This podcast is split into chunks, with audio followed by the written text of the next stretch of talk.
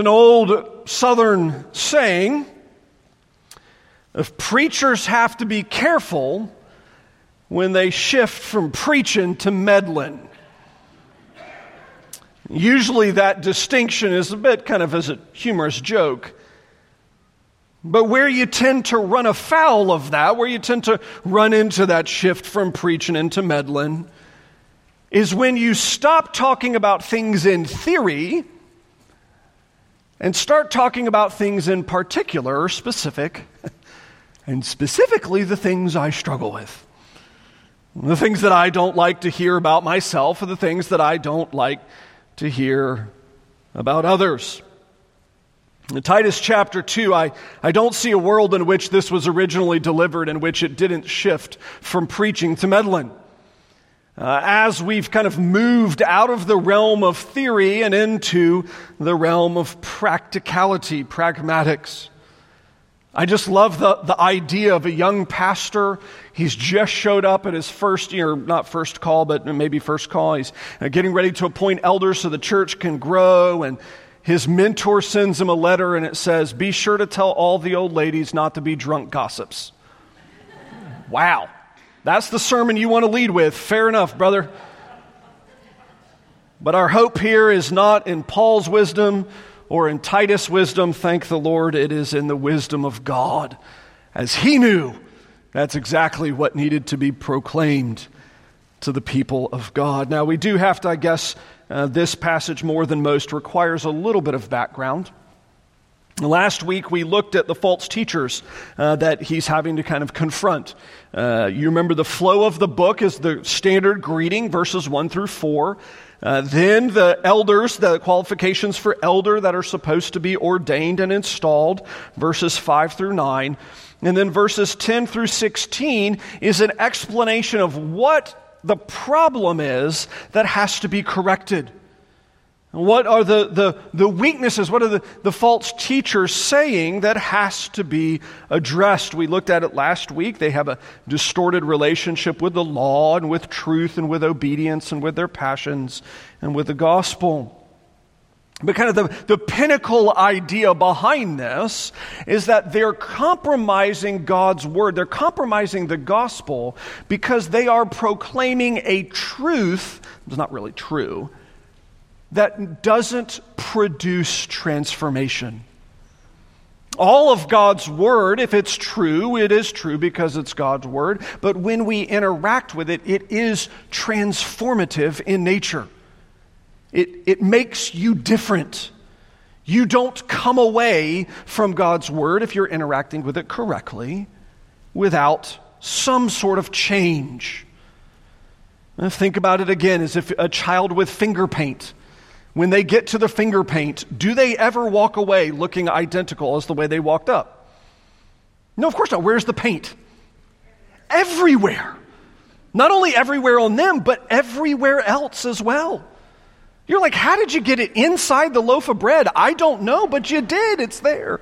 It is contagious changing, marking, altering the appearance, the nature of the people of God. We read Jude last week, again, my favorite book, I think, but the, the description of these false teachers is uh, they are blemishes on your love feasts. Uh, skipping ahead, they are waterless clouds. I love that illustration there. They're a thing that looks promising, but never produces any good thing. Fruitless trees wandering stars. They're, they're all talk and no action. Well, what is the action that's supposed to be happening? What, what is the transformation that the people of God are supposed to be experiencing? If, if the gospel changes us, how are we supposed to be changed? Well, that's a good question. And that's exactly what Paul then answers. And in fact, actually, again, answers it not just in the generic, but answers it in the specific. What does gospel transformation look like for me? And he gives four categories older men, younger men, older women, younger women, including everybody in the church. Now, you probably can um, fitting with today's moment in time, identify which one of these you are. With the older, young, uh, the gender's set, but you pick your age, I guess, uh, as we figure out exactly what God intends for us to be. Now, rather than working through every single command individually, uh, what I've tried to do is present a couple of themes that help kind of wrap our minds around the, the, the type of transformation that we're talking about. All right, first, read verse 1. But as for you, teach what accords with sound doctrine. So this is that, right? That idea of doctrine. that The truth of God, God's word, is going to produce change. This is what that change looks like. And the first thing we'll look at is that a transformed heart will begin to view people as opportunities for holiness, not objects of our pleasure. I'll say it again. Transformed heart Christians should begin to see people as opportunities for holiness, not objects for our pleasure. So, the, the natural human condition, the fallen, the sinful human condition, is to treat other people kind of transactionally to say, what can I get out of them? How can they make my life better? I show up at the DMV. How can they make my life better? I interact with my neighbors. How can they make my life better? I interact with my friends. How can they make me happy? How can that other person improve the quality of my life? How can my spouse make me happy? It's all about me. It's, it's the me monster, right? It, it's coming out again, rearing its ugly head in our interactions with other people. And what we do in the fallen condition is every person we interact with, we define their existence as being for my pleasure. So that when you go to check out with your groceries and the lady or gentleman that's checking you out is rude to you and snaps at you and is nasty, you get your feelings hurt. and You're like, oh, how dare they? Now, we don't ever say it this clearly, but in essence, what we're saying in the back of our head is, don't they know their purpose in life is to make me happy? Why are they treating me this way? That's their job is to make me happy. They're to be nice to me. To make me feel good about myself. To give me a discount on my groceries. How come they didn't do that? And so the Bible lays out the alternative as, as people become not opportunities to make me happy, they become opportunities for holiness. Whether it's the gentleman in the checkout line at your grocery store, the lady at the DMV, or your spouse, or your neighbor, or your children, all of them have been placed in your life as an opportunity for holiness. Now, look at this. We, we don't see this one in the older men as much, but we start with the older women. Uh, those uh, kind of foundational building blocks of the relationships of the church. Uh, older women, they are in so many ways the beating heart of the relationships of the church. Older women, likewise, are to be reverent in behavior, they're to be dignified, people that are worthy of respect.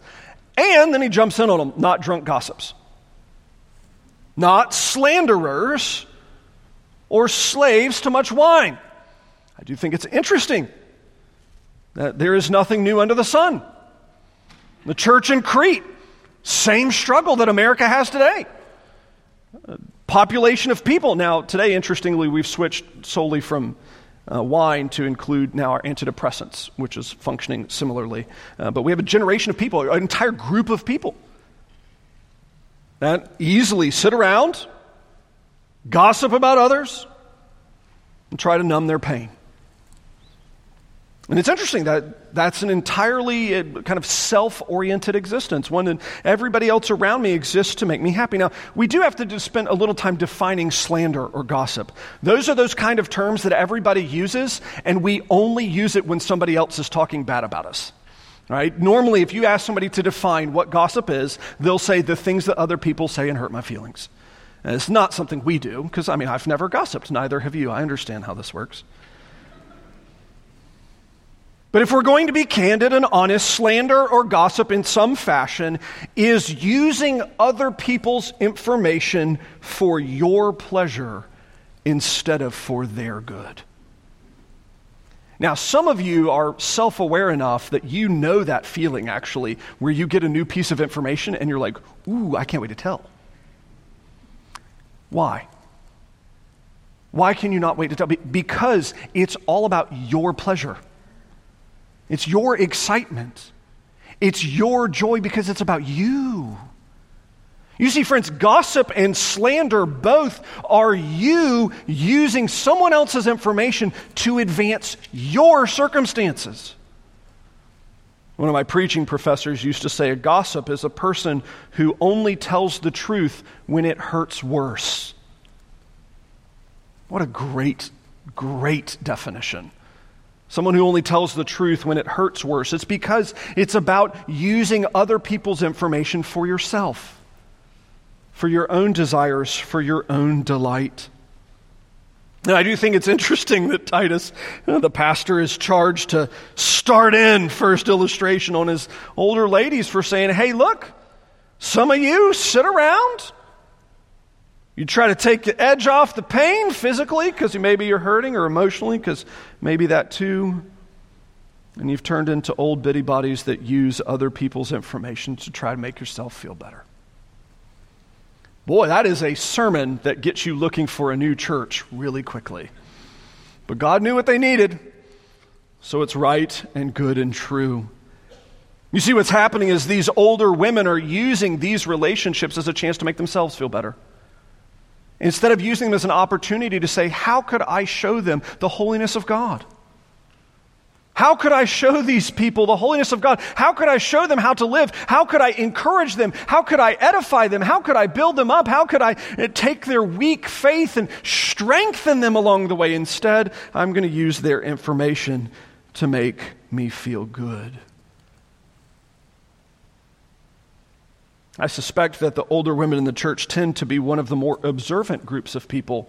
They probably have one of the larger data sets of what's happening in the church than any other group of people. And interestingly, having the largest collection of data, rather than using that data for the glory of God, these women in the text were using it for their own delight. They're using other people to make themselves feel good. The second illustration is then jumped into in the next verse, kind of in tandem with this. Older women instead are to be using uh, their time with these younger women not to kind of militarize them, not to take advantage of them, not to laugh behind kind of hands like, have you seen how they parent? My goodness. Not to do those things, but instead, verse 4 well, into verse 3, they are to teach what is good and so train the young women to love their husbands and children. To, interestingly, what's happening is, is this it's a training that's taking place. They're using their relationships with others to reorder correctly all of the relationships in the church. There's a reason why the older women in the church are often one of the foundational building blocks of the church because they have the opportunity to connect to so many other things. Older women teaching younger women and teaching younger women specifically how to love their husbands and their children. It's this contaminating relational transformation. An opportunity for younger women to even increase their love. And interestingly, to think that kind of here. Certainly, this doesn't apply to all young women. We have many faithful and godly young women, I'm sure, in this church and certainly in ours that are not yet married or have children. We'll never marry and have children. Praise God for you. We're thankful for you. You're a holy person. We delight in you. Interestingly, though, here he's specifically taking that idea of marriage and the idea of parenting and saying both of these things exist not for your pleasure, but for your holiness.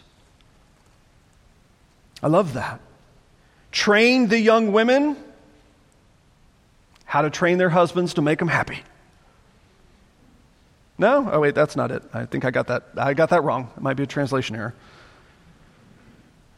Train the young women to love their husbands, to love their children.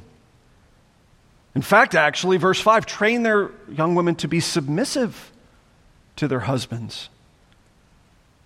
Now, is a submission a thing that, that, at least on the surface, at first blush, is a thing that makes a party happy? Maybe not on, on, the surface. In the long run, yes, it does. Actually, uh, I would contend that submission to Christ and then ultimately a biblically submissive marriage is the happiest way forward for humans uh, that are married. Uh, but on the surface, it doesn't look like it's a happy thing. On the surface, at first blush, it doesn't look like it's an enjoyable thing to have to give up control, to have to give up um, uh, the ability to run the show. Now, ultimately, in the long run, there's a great freedom in that because you're uh, freed from certain responsibilities. But on the surface, it doesn't feel good. And what's being reorganized here is that marriage doesn't exist to make you feel good. I mean, that goes further to say love doesn't exist to make you feel good. That's a statement right there, isn't it? Romance doesn't exist to make you feel good. In fact, actually, you could go so far as to say love and romance and sex exist to teach us about the Trinity. Right? They exist for holiness purposes. We're designed in relationship because our God is a God who is always in relationship. He's triune. He's never not in relationship. His relationship is one that is joy constantly with himself. And so he designed in marriage the relationship of holiness to reflect him. Doesn't stop with our young women, continues to young men. Uh, verses 7, 8, uh, there they are to be teaching, but their teaching is to be such that it's not uh, done in a way of um, abuse or a way in which power is lorded over others, but instead it's done with sound speech that cannot be condemned. It's done in a way in which holiness permeates and holiness is uh, exuding from their very speech, the way they interact with one another. The highlight, though, the, the most shocking, at least for our kind of postmodern sensibilities, is verse 9. And depending on which version of the ESV you have, they've used one of the two different words that are translated here. Uh, this word uh, in the original is kind of, there's not a, an accurate English word. It's somewhere between two words. One word is what they translate the literal, it, the bond servants, Alfred with Batman, servant. The other word is slave. Uh, and they don't use the word slave because of the kind of racial um, baggage that we have. We think, you know, 1850s in America, which is not the correct term. Uh, but it's something stronger than just a servant. That's why all of your older translations use the word slave. And interestingly, what does the Bible say to slaves? Your relationships with other people, even your masters, are an opportunity for you to display the holiness of God. Bondservants are to be submissive to their own masters in everything. They are to be well pleasing, not argumentative not pilfering, but showing all good faith. They are to be those people that live in such a way that they're not pushing forth their own desires. Right? If, if I were in their shoes, I'd want to be argumentative. I'd want to steal at every given opportunity to make my life better because I'm a slave. I think that would be a very reasonable thought process. But interestingly, what God's saying is, is your relationship, even with your master, is one in which you have the opportunity excuse me, to display the holiness of God. We, as God's people, have to think about our lives differently. People are not things for consumption. They're not things to be enjoyed, consumed, and then thrown away. Too often, We, in kind of our postmodern times, we think about our relationships with people. And I mean people in here, but people in your neighborhood, people that you meet at the grocery store, all humans. We think of them kind of similarly to like buying music on iTunes. Right? I, I spend a little bit of energy, it gets me pleasure, and when I'm done with it, I can just discard it or binge watching a TV show on Netflix. I can, I can watch four or five episodes as long as they make me happy, but there's a point where I'm just done with it. I'm tired of it, and I'll just move on. And then I'm done because it's all about my pleasure. And too often, that's how we think of others, is that they exist to make us happy. Friends, some of you are constantly irritated with other people constantly angry with other people, constantly frustrated with other people. And the reason why is because you've fallen into the trap that they exist to make you happy. And when they don't, you get angry with them. And guess what? They don't make you very happy, so you're always angry with them. This is one trend we're seeing in some of the younger generations is this strong push toward what is deemed introversion. I'm just tired of other people. I just need to be away and need to be recharged. Now, I'm not saying there aren't introverts, there absolutely are. But particularly in our younger generations, we're watching what is actually just selfishness being labeled as introversion. I need a break from people because I'm irritated with them. Why am I irritated with them? Because they all exist to make me happy. And they haven't done a very good job. In fact, actually, no, instead, all of your relationships exist for you to glorify God for you to encourage, for you to minister. Be on the lookout for the distinction between happiness and holiness in your own heart with people. Now, interestingly, I think the Lord's pretty clear that if you seek first the kingdom of God, guess what gets added to you? All the secondary blessings. If you pursue happiness at other, in and through other people, if that's your goal, you'll never be happy with them. But interestingly, if you pursue holiness, happiness often follows. Now, this is one of the great challenges in a church like this as we're growing. Praise God. Uh, we looked at the role at our session meeting last week and realized that at, we actually have actively doubled since the beginning of COVID. The first uh, Sunday of March, we've actually fully 100% doubled since then of that March of COVID. And it's hard for us as a church that's doubled in that time to cultivate those friendships, those relationships, and those uh, kind of loving, kind of ministry connections with one another. In fact, actually, I'll give you a little bit of a spoiler. Spoiler alert. Uh, we're going to have a change coming in our calendar next year. A major change, actually, a couple of major changes in how the calendar of this church is going to operate as our session is actively working to figure out how we as a body can increase those holy interactions with one another. How to build each other up in holiness and in grace. When people don't exist for our happiness, they exist for our holiness. Interestingly, second category, and this is the bigger one, I guess, in some ways, is that even our desires don't exist for our happiness, they exist for our holiness. That's a weird thing to think, isn't it? Even my happiness doesn't exist for my happiness. My happiness exists for my holiness. Our pleasures, our desires, become opportunities for holiness, not for means of pleasure. Now, uh, this is where we get to see it again. Let's start back at the beginning. We'll look and go through the passage again. Older men are to be sober minded, right? those that are not governed by their passions those that don't have their emotions pulling them one way or the other, those that are tossed or turned by every wind and wave of doctrine, those that are not easily swayed, they're, uh, swayed or slayed, uh, swayed, they're supposed to be those that are stable and strong in their mind.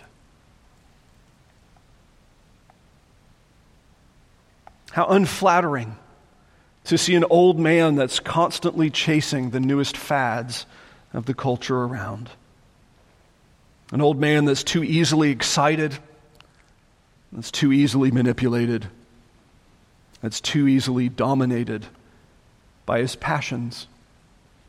Instead, a man who's sober minded, who's governed in his thought so that he's grounded and balanced, not easily pulled one way or the other. A man who is dignified, this being obviously the product of it.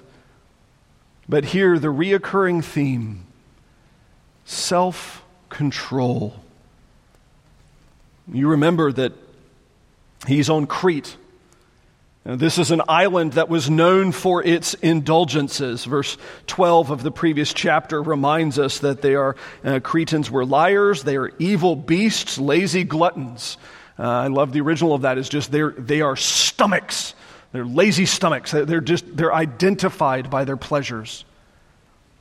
And so, in the midst of a culture that is identified by their pleasures, Christians are to be those that have control over them, that are dominant over their pleasures, not dominated by their pleasures. This is usually kind of easy seen. Look at your own life in the areas where you cannot tell yourself no, or where you do tell yourself no and then immediately do the other thing. self controlled, governed not by the flesh, governed not by our passions, governed not by our wants or our perceived needs, but governed by the very Spirit of God. Older women, it was the same thing here, slaves to much wine, and they found a way to dull the pain. They found a way to make their life more bearable. And so they do.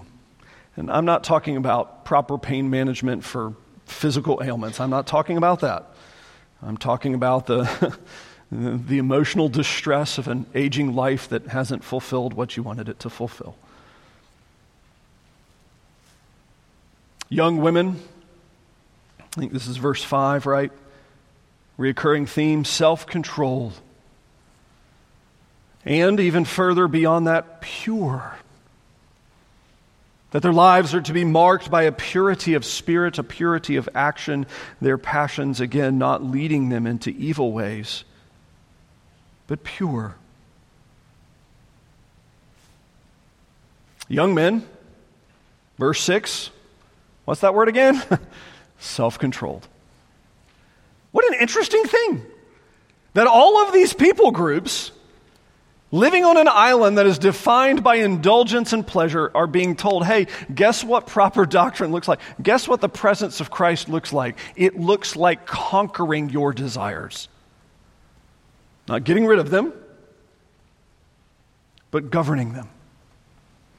Is the desire for food a bad desire?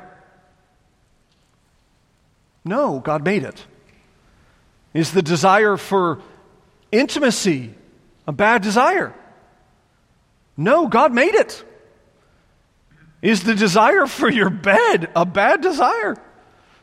No, the Lord made that too. Is the desire for your children bad? No, your spouse. No. All of these things are good things.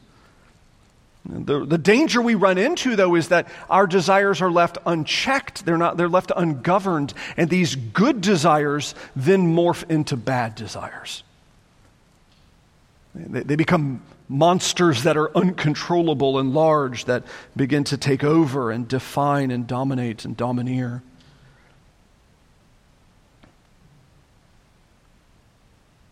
Those whose wants become the decision makers.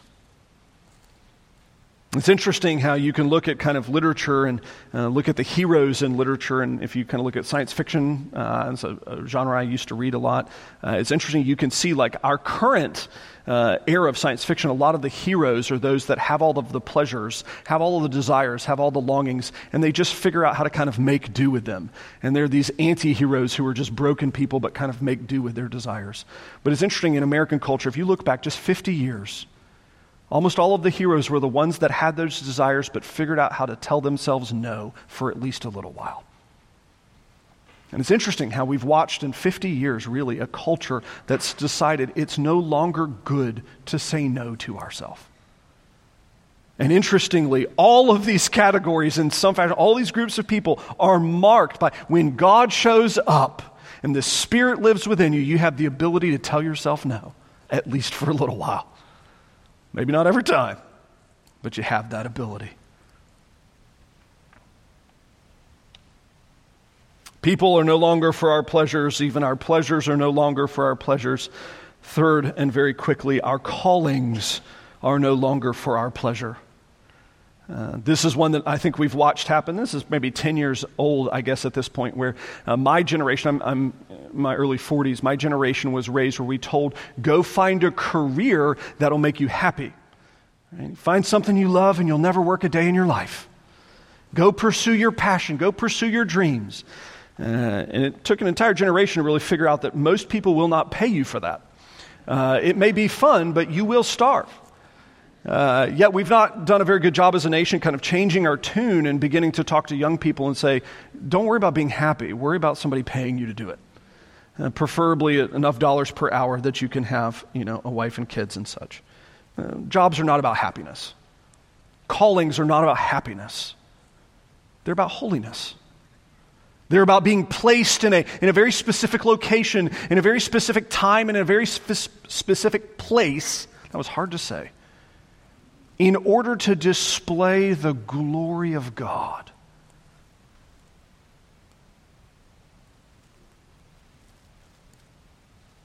Older men, it's again encapsulated. They get it's really interesting. They get the shortest kind of descriptor. I suspect that's because the older men have been largely described in the elders in the previous chapter. Theirs is the kind of shortest, most succinct section. But your older women, What's their calling to be? Is it to be for them to kind of be that quintessential southern lady who's made it and sits around and has become, you know, the tennis mom that goes out and splits a bottle of wine every afternoon and just talks about all the neighborhood gossip, as so many are prone to do? Is, is that the quintessential goal for what a woman is supposed to be when she's aged? No, no. No, it, again, even her old age is not about her happiness. It's about her usefulness in the kingdom of God. Maybe, honestly, maybe her health prevents her, and so her job is to just pray. Oh, praise God for those faithful saints. Praise God for those faithful saints that are not able to do anything but stay at home and pray for us. Pray for my preaching, pray for the session, pray for our elders, pray for our church. Praise God for those people. But it's interesting the task that Paul gives is for these older women to spend their golden years in that difficult task of going backwards in time and raising up the next generation. Teaching younger ones how to do the jobs that they themselves have finished doing. Raising children, loving and submitting to husbands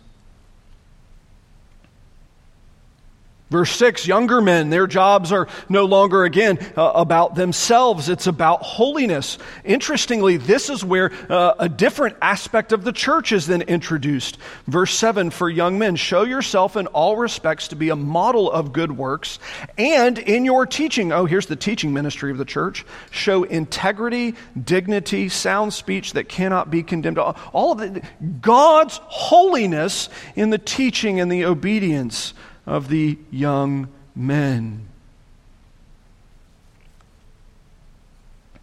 Again, even that awkward bit at verse 9 with the slaves, the bondservants. Being transformed by the Spirit so they're able to see their location and time, their space, their calling, even as a doulos, even as a bondservant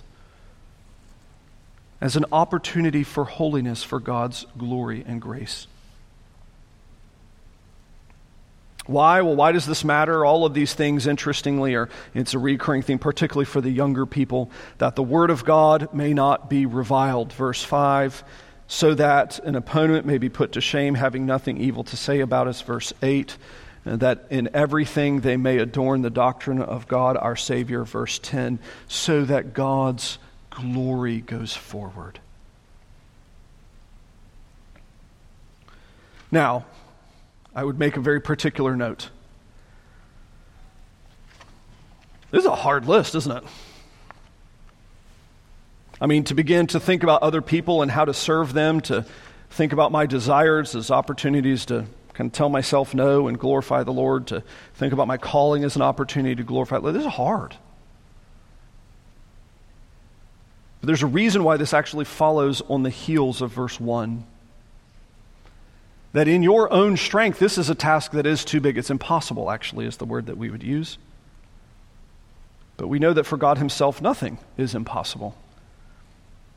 Philippians 4, verse 13, I can do all things through Him who strengthens me. It's slightly out of context, but again, that same idea that once the Spirit shows up, all bets are off for what you can do. All bets are off for the level of transformation that we might see. And people of God, it is the task that is laid out for us this day. Whether you are young or old, man or woman, God is calling you to use your life for holiness, not for pleasure. Let the pleasure be the byproduct, not the driving force. And if we're going to be victorious in that in any way, in any way, we have to be as close to Christ as possible. Now, what you will often find, this is just, again, 20 years of pastoring, your success in these tasks will be directly proportional to how close you are to Jesus. And I don't mean like, you know, how much you know your Bible or things like you should know your Bible. But if you are running to God, like a scared child that kind of goes and hides in, you know, her mother's robes or his mother's dress. Some of you remember that? You know, you see the little kids that get all shy and nervous, and so they go hide in mom's dress. Uh, that's one of the pictures that's actually given in the scriptures of how we are to interact with God. If we flee to his feet, finding safety right underneath him, we'll find these tasks get infinitely easier. But when we try to go way over there and kind of from a distance figure out how I'm going to be successful at it, we never will. And in fact, we could go one step further as to say that when we get to those kind of passages that deal with meddling, we'll always fail because we're not taking advantage of the power of God. We're going to prepare for the supper here as we sing in just a moment. And I would encourage you, confess your sins even as we sing, even as we prepare, so that when we come to the supper, you are strengthened for these very tasks of holiness before the Lord. Let's pray. Uh, Lord, we confess our sins. We've here seen a portrait of what holiness looks like. It's a life that's devoted to obeying you and displaying your holiness and uh, every opportunity. And we have to confess we've not done this very well, in some cases at all. We've pursued our pleasures for pleasure's sake. We've used people for our own pleasure's sake. We've even used our callings, our, our jobs, our stations in life for our own pleasure's sake. And it has been to our harm and to our shame because it's sin against you. Lord, we ask that you would convict us of sin, that we might repent it, repent of it, and be freed from it. Cleanse us from both the guilt and the power. We pray for Christ's sake. Amen.